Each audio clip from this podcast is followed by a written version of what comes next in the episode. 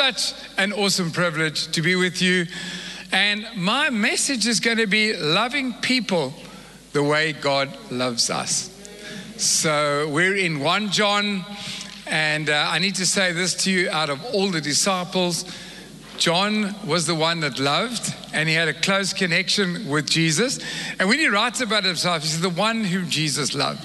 Not that that was ever competitive, but. Uh, uh, he loved just being close. Interesting enough, Peter was the leader. So John never jumped out of the boat. Peter walked on water. Uh, we just see the different personalities and ministries. So let me read from 1 John and then one verse from John. What I'm going to be presenting to you today is a huge big chunk of steak, no milk today. And that was John. He like got to the point and said, This is the standard of Christ. And you guys can get there through the power of the Holy Spirit. So let me read 1 John 4 from verse 7. Dear friends, there was John's love. Let us continue to love one another. And I think that's important. We're good starters of love, but ending or continuing is our problem. For love comes from God. He's saying it's supernatural. Anyone who loves is a child of God and knows God. But anyone who does not love does not know God. For God is love.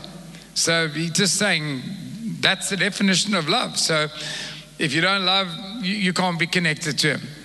God showed how much He loved us by sending His one and only Son into the world so that we might have eternal life through Him. This is real love. Not that we love God, but that He loved us and sent His Son as a sacrifice to take away our sins. What a challenge that we can love people who don't love us. Awesome. 1 John 4 from verse 16 God is love, and all who live in love live in God. That's a concept of being totally immersed. I'm living in love. I don't just love occasionally. I'm not just goal driven. I'm not just purpose driven. I live in love. And as we live in God, our love grows more perfect. So, as a Christian, we're on a journey where our love is growing more perfect. So, we will not be afraid on the day of judgment, but we can face Him with confidence because we live like Jesus here in this world. Isn't that amazing? We can have confidence on Judgment Day. Such love has no fear because perfect love expels all fear. One more, John 13, 34. A new command I give you love one another as I have loved you. This is Jesus. So that so you must love one another. By this everyone will know that you are my disciples if you love one another. Okay, so I'm just going to quickly take some serious points out of this. Firstly, there is really only one standard or way to love, and that is extreme personal sacrifice. If we're not sacrificing, it's not the love that John or Jesus are talking about. So, as Jesus loved by sacrificing his life on the cross, so all of us, um, so he loved us even when we rejected him and persecuted him.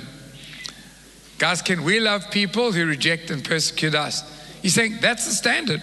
Uh, and it's all undeserved, endless grace and mercy. None of us ever deserve the love of Jesus. You know, there was just Mary and Mary Magdalene, even the disciples scattered. And he said, Father, forgive them. So that's our challenge endless grace and mercy. I must be honest with you, as a human being, I have a cutoff line. Do, do you guys? Am I the only one? Like, that's it. Not doing this again. But he's speaking about this grace that is abounding. And that's our first point there. Secondly, if we do not love sacrificially, we actually don't know God. We don't know Him. He said that God is love. So if we do not live our lives in love, then God doesn't live inside of us. That is such a that's a serious statement. I'm not living in love. He's saying God doesn't know me. Sure. Then love is supposed to be our defining characteristic. That third scripture. They will know you by your love. Not our theology, not our statement of beliefs. We're anti this, anti that. We don't believe in this. This is what we believe. It's not our theology, it's not our denomination, it's not our church. It's our love. What a challenge that people will say, I know she's a Christian, I know he's a Christian, because of this crazy love they have. I told you it'd be a challenging morning, but it's all in the Word of God. Then, love is a command, it's not a suggestion or an option that is kind of works if you have a personality uh, of mercy or nature. Um, like the painters do. And that's amazing. So you might say, well, you know what? I'm more goal driven. But you know, you can be merciful and goal driven. You're saying it's, and we live in a world today where um, the average person is not compassionate. I think too much happens in South Africa and in the world that, that we almost have this reaction. I just, we just blank it out.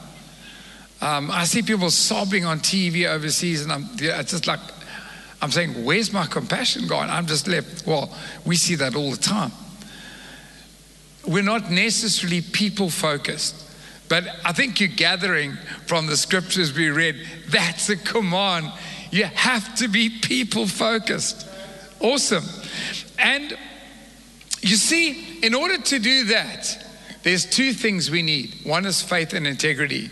I promise you, when someone is difficult, when someone has let you down, you can only love them by faith. To saying, God, I'm doing it because you've told me to do this, but otherwise, these people are going to hurt me and add more hurt, right? Because we step back from people who hurt us all the time. Um, and then integrity. I want to explain this. Uh, when I first looked at 1 John, uh, in chapter 1, it says, Walk in the light or live in the light as he is in the light.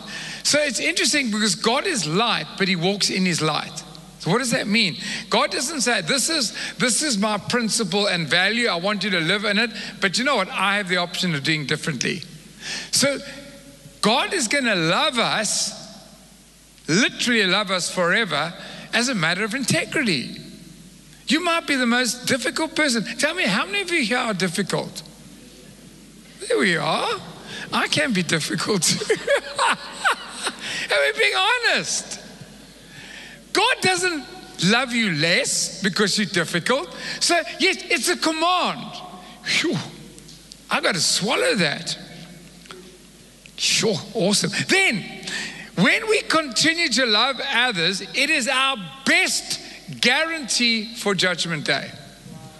Do you know what Jesus said in Matthew 7, He says, On that day, many will say, But I cast out demons, I perform miracles, I prophesied in your name. And He will say, Depart from me, I never knew you. You see, knowing God is loving God and loving people. It's the two, the commands. So if you are on the love journey, yes, it's not going to be perfect. You have a guarantee. If, if God was to say to you, you've got five minutes left and I'm taking you, you're calm because you embraced love. Sure. Okay, let's continue. You know what our problem is? Our problem is the translation of Greek words. And the word love for us uh, could be a strong attraction. I really love that person. They're best looking. I just they appeal to me. Um, and, you know, it might not even be physical. You might be attracted to their personality, their sense of humor, but there's an attraction, or it's, and it's an emotional feeling. Or else, I love ice cream. I love sunsets. I just love it. I love that jersey you're wearing. Okay? Right? Um, or I'll love you as long as you stay committed to me. Okay? Guys, we, we, we know that's the love we know. Um, if I don't feel love anymore, or you offend me, I'm going to move on. And I may cancel you off my Facebook, off my Twitter, off my whatever else these things are. You know that, uh, what's it? Twit's Twitter, but anyway. Um, uh, okay. So, what does the Greek word mean? The Greek word is agape. And guys, I'm not throwing Greek out to you. I'm not a Greek student, by the way. Uh, I've met some ministers that can speak Greek fluently. But the word agapeo means to love, to value, to esteem, to honor, and to have and to demonstrate a generous concern for the well being of others. I'm concerned about people. But I love those words value, esteem, and honor. And I'm going to explain a little bit more to you. So, when I agapeo, it's a decision of the will, not my feelings. I can wake up and I can wake up in the morning thinking, I don't want to see people. Just give me my dog or the cat. But people I've had enough of. You, you, know why it's a choice of the will? Because it's the will of God. Um, so true love will always be connected to value, esteem, and honor. You see, God has chosen to value us. Why? Have you ever thought about it? Because He created us in His own image. Secondly, Psalm 139, I always go back to it. I'm sorry if people hear me preaching, it's going to come up over and over. Where David had this revelation that when I was formed in my mother's womb, you were there. You made all the delicate inner parts of my being, and you were delighted by what you made. So, God continues to value us even in our sinful state. You just say, Graham, you don't know what I've done, you don't know my past. God never values us less. That's why He sent His Son. Remember, God lives outside of time. So Jesus always knew you. He, he died for you personally. He didn't die for future populations. He died for you individually because He's always known you. Can we accept that in God? Amen.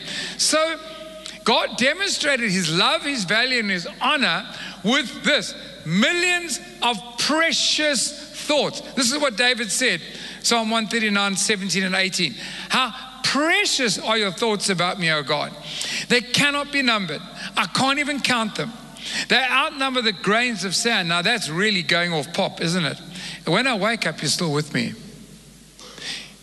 You see, what characterizes God's love is such a value that his thoughts for us are always precious.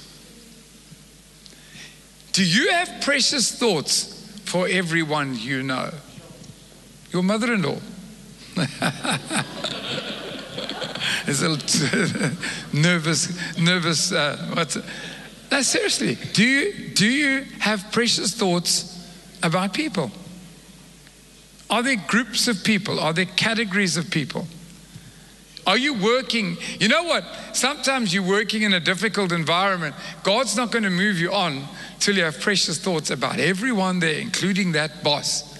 I had a boss who I swear was related to Hitler. I'm sure if I did the DNA test, I had to do all his work and I come into that office in town as a lawyer, up that lift, put the lights on, do my own work because I had to do all of his work.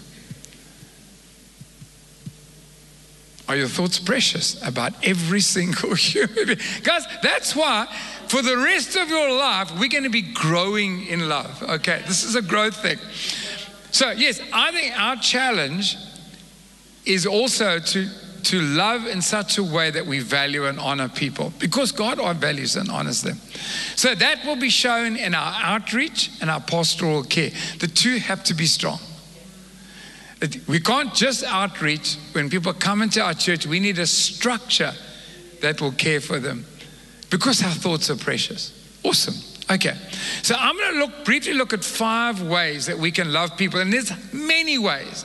I just thought that in the pressure and the stress and, and, and the kind of culture in the 21st century, these would be good to look at. Firstly, spending time.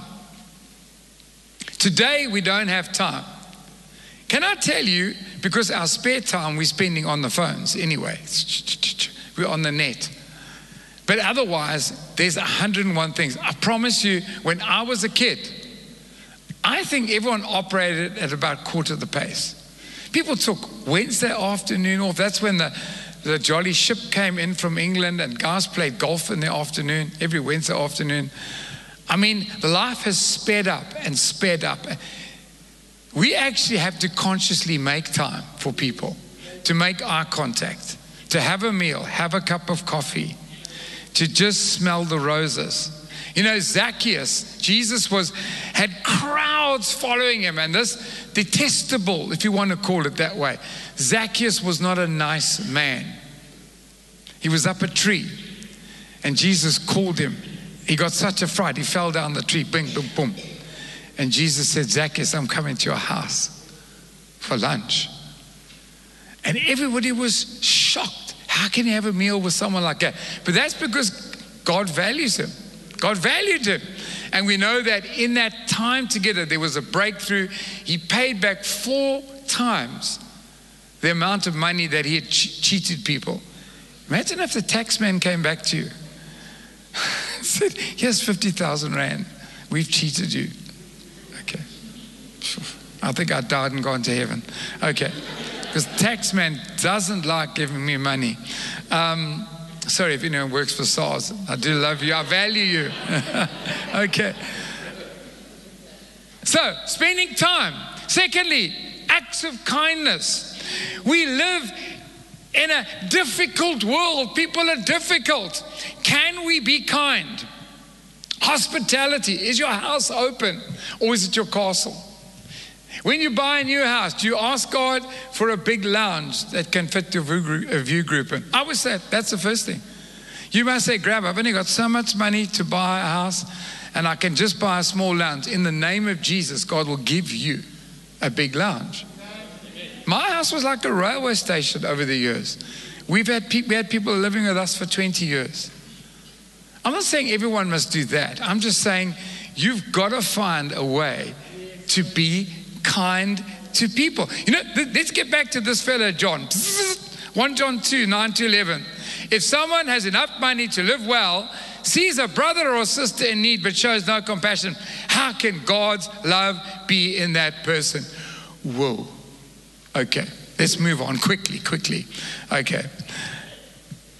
I was going to share scripture, a very interesting scripture, but I just think time is not with us. Okay, so acts of kindness, time. What about treating people with dignity and value and honor?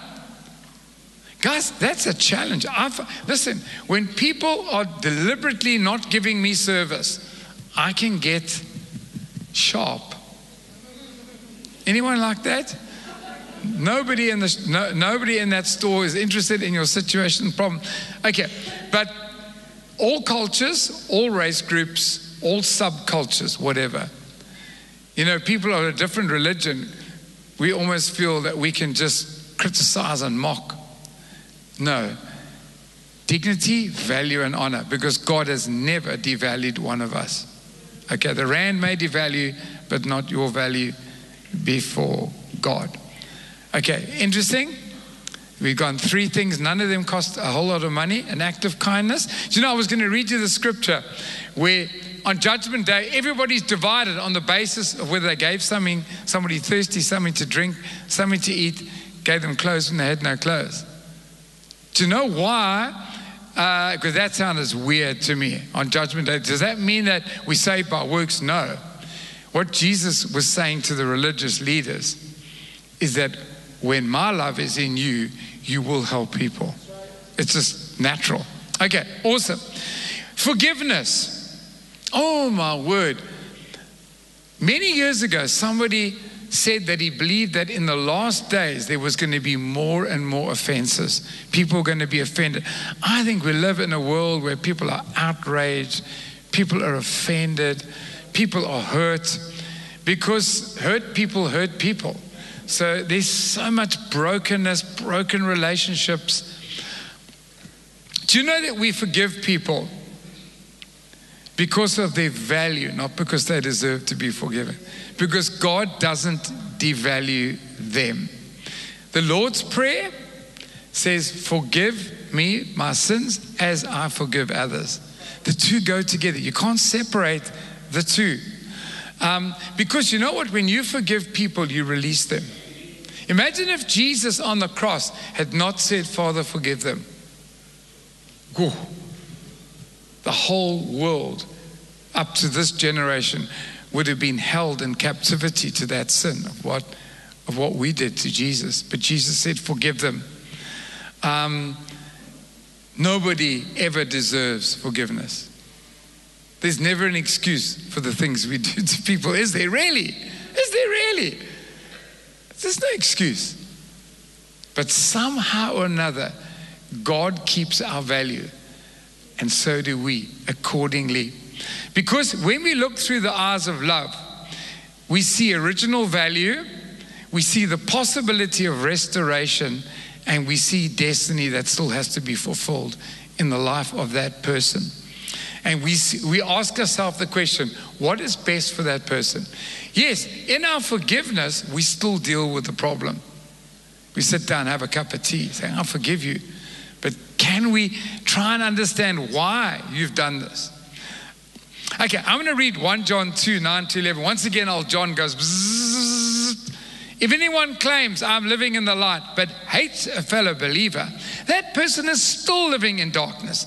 Anyone who loves a fellow believer is living in the light and does not cause others to stumble. Do you know that, that our anger and offensiveness can cause people to stumble? But anyone who hates a fellow believer is still living and walking in darkness. Such a person does not know the way to go, having been blinded by darkness. Now, you say to me, Graham, I'm not that kind of person. I'm, you know, I'm fairly, yo, I'm cool. I don't hate anyone. Let's get to the Greek meaning. That's, that is translated hatred. The Greek word means obviously to detest, as we normally think of hatred, but it also means to regard with less affection to love less and to esteem or value less. When you have a ding with someone and they've hurt you, do you not automatically have less affection? Do you not value them less? I thought you were my friend. The value drops, the esteem drops, the honor drops. Can you understand this? Guys, this is such a high standard. None of us can do this without the Holy Spirit. I, I promise you. Because you wired with a heart. I, I don't care. The hardest person gets hurt. I must say, doesn't mean anything to me. No, no. That arrow has gone into your heart. You can't help lowering value. John is saying, if you live in love and you live in God, you can, by His grace, retain the value. Just briefly, because offenses is such a big thing, I want to look at three categories. The first category I would call small offenses. You know that irritation, that slight, that sarcastic remark, that tease. You know when someone says, "Any teasing, any teasing, you liar. Any teasing, just teasing. um, someone who's just in a filthy mood, just bzz, said it there, and you feel offended. Not the Word of God says? Let it go. Proverbs 19:11 A person's wisdom yields patience. It is to one's glory to overlook an offense. Do you know that as mature Christians, there are a lot of offenses we can overlook? Not all offenses. The second category is offenses that seriously challenge your relationship with someone. Can't be left. That's where Matthew 18 comes in. If your brother or sister sins, go and point out their fault just between the two of you. If they listen to you, you've won them over. If they will not listen, take two or three along so that every matter may be established by the testimony of two or three witnesses. If they still refuse to listen, tell it to the church. That's your leadership team. And if they refuse to even listen to the church, treat them as you would a pagan or a tax collector. Oh, my hat. Okay, isn't that judging there? Just right there. Um, the first thing is do you know how much trouble we can sort out by going to somebody? Ah, not after you've told your spouse and all your friends and everybody you know, who then goes to someone and says, just don't tell anyone, this is confidential. This is what happened to Graham. This is what happened to Graham. Already, the bird has flown the coop. Before you tell your wife, who is going to be mad with that person forever, go to that person. How many problems will be solved like that? Secondly, taking two or three witnesses, they calm, mature people who are there to mediate, not to judge. A witness is not the judge. Hey, stop it, stop it. It's your fault. It's your fault. They're just there as a group of people to bring calmness to the conflict. With me? Thirdly, take it to the church to the appropriate leadership. I used to have people, they would, they would skip stage one and two straight to Graham. I'm going to the top. Do you know that that has never solved the conflict? It's never, because God only blesses us in conflict resolution when we go through the steps. And by the way, getting to the senior leader is not the answer. There is an appropriate leadership uh, person who may, if the thing's serious or doesn't get resolved, bring it to the senior leader. But that's not necessary. With me? What about the third group? And I was being very honest. I get, a, I, get a, I, I get panic. I get claustrophobic. There's a certain category of offense. If somebody did something to one of my grandchildren or my children or my wife, a certain level of abuse or whatever, I don't know what I would do. So I'm saying you can only forgive those offenses deeply through the work of the Holy Spirit. Somebody did something devastating to me and to my family members. I'm not going to lie to you. It took me 15, 20 years to get over that thing completely. I worked on there were times when I didn't work on it, but I knew that I had to work on forgiveness. And I still laughed. I knew I'd forgiven the person when I asked them to be a friend on Facebook. oh, okay, you're over it. Any of you been there? Any of you there? I'm being honest with you. I'm being vulnerable with you. We still have to ask God to help us forgive. A story, just one story briefly, because we are coming to an end. A lady was driving her car, and some teenagers who were kind of a bit drunk, going in the opposite direction, threw a big frozen turkey out of the window. It went through the windscreen and hit her in the face, smashed her face to pieces. She had a terrible accident. She nearly died about three times on the scene of the accident. Took years to put her face together. That teenager came to trial facing a 20 year prison sentence. And she publicly forgave him with people weeping in the court. And the judge was lenient. She said, I want you to have a second chance. I don't want this thing to define your life. You know, something like that is just. She was a Christian.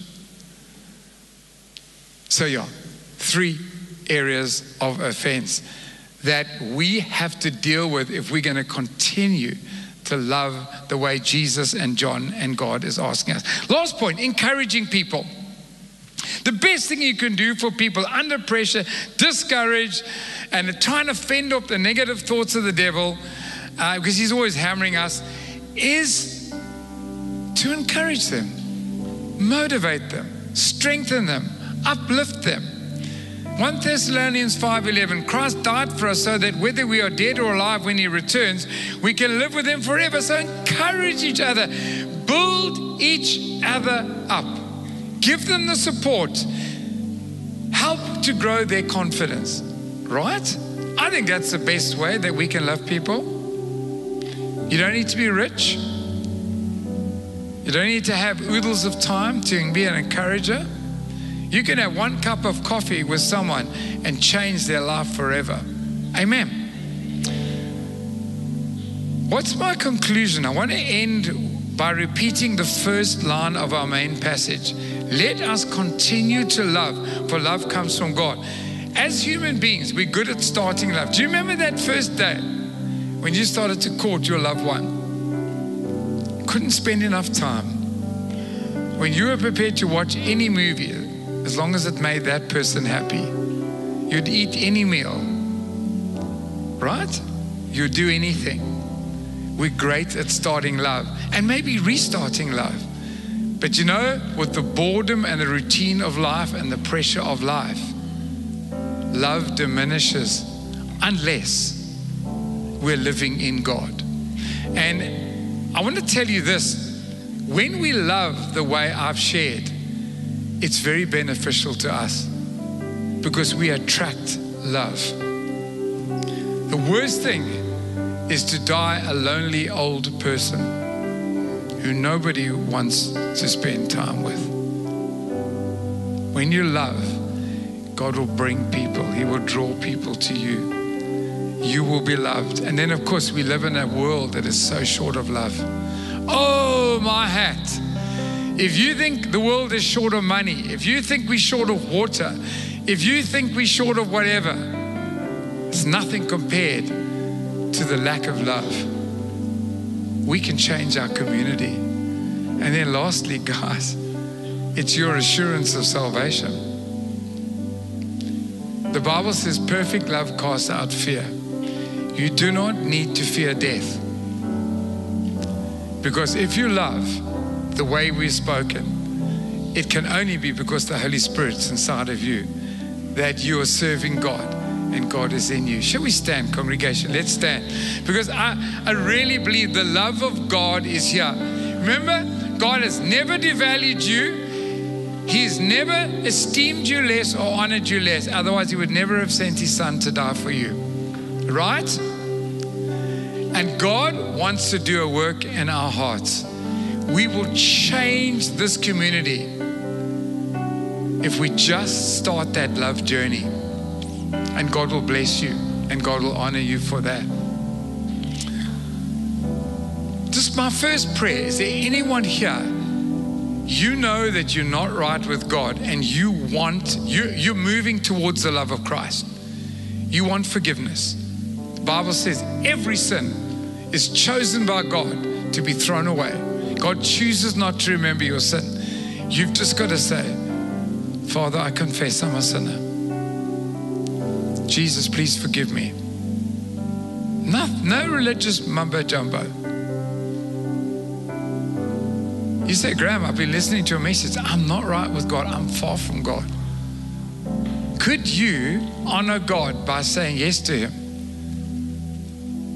Remember, the enemy will talk a hole into your ear. He'll say, No, but your ex wife, your ex husband, your ex business partner, you can't let go of that hatred and that hurt and that heartbreak.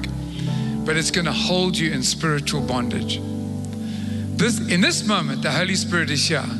Won't you let go? If you want to give your life to Christ, you want to pray that prayer, just put your hand up and put it straight down. That's all I want. I just want to see, thank you. Thank you, sir. Thank you. You're not saying, you're not putting your hand up for religion. This is a relationship with Jesus Christ who died for you. It's not church membership, anybody else. So, Graham, this moment I'm saying, please forgive me, Jesus. Is there any other hand? Everyone, every eye closed. It's not for anyone else because ultimately on Judgment Day, you're going to stand alone before God. Is there someone else? Shall we pray together? And you know what I want to include in our prayer? Those that are heartbroken, those who feel rejected, feel neglected, feel isolated. I don't want you not to be comforted by the love of God. Father, we come to you in Jesus' name, Lord. And I just pray for your grace and your mercy upon this congregation. I pray, God, heal the brokenhearted. I pray that your love will be felt by them. It, it, it's just a spiritual reality that we can't explain, regardless of our circumstances. God, I pray for us that for those that raise their hands, that even as they have confessed their sins, they will have that assurance of salvation. God, I pray that you'd stir up a brand new sense of love amongst us. We ask it in Jesus' name. Amen. Was it not good to be in God's house this morning? Awesome. Church, can we once again say thank you to Uncle Graham for a great message? How good is that, eh? And um, listen, if it's your first time in church today, or you just put up your hand and committed your life to Jesus for the first time, we want to meet you. There's a card in the seat pouch in front of you on the floor if you're on the front row. Please fill in the details. There's also a space for prayer requests. If you are new, come and join us in the lounge, grab your free coffee. Have a great week. We are so blessed and love people as Jesus did, hey? Have a great week. Bye.